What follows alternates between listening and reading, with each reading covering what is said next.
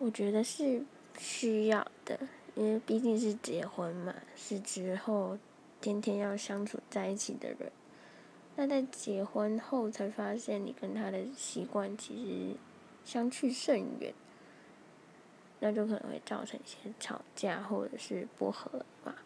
那如果在结婚前，然后先同居一段日子，然后去了解对方的习惯，然后跟你的习惯。然后互相去磨合，去包容，那这样再选择要不要结婚，我觉得是一个比较相对保险、安全的方法。嗯，我对我觉得结婚前是需要先同居的。嗯，就这样，拜拜。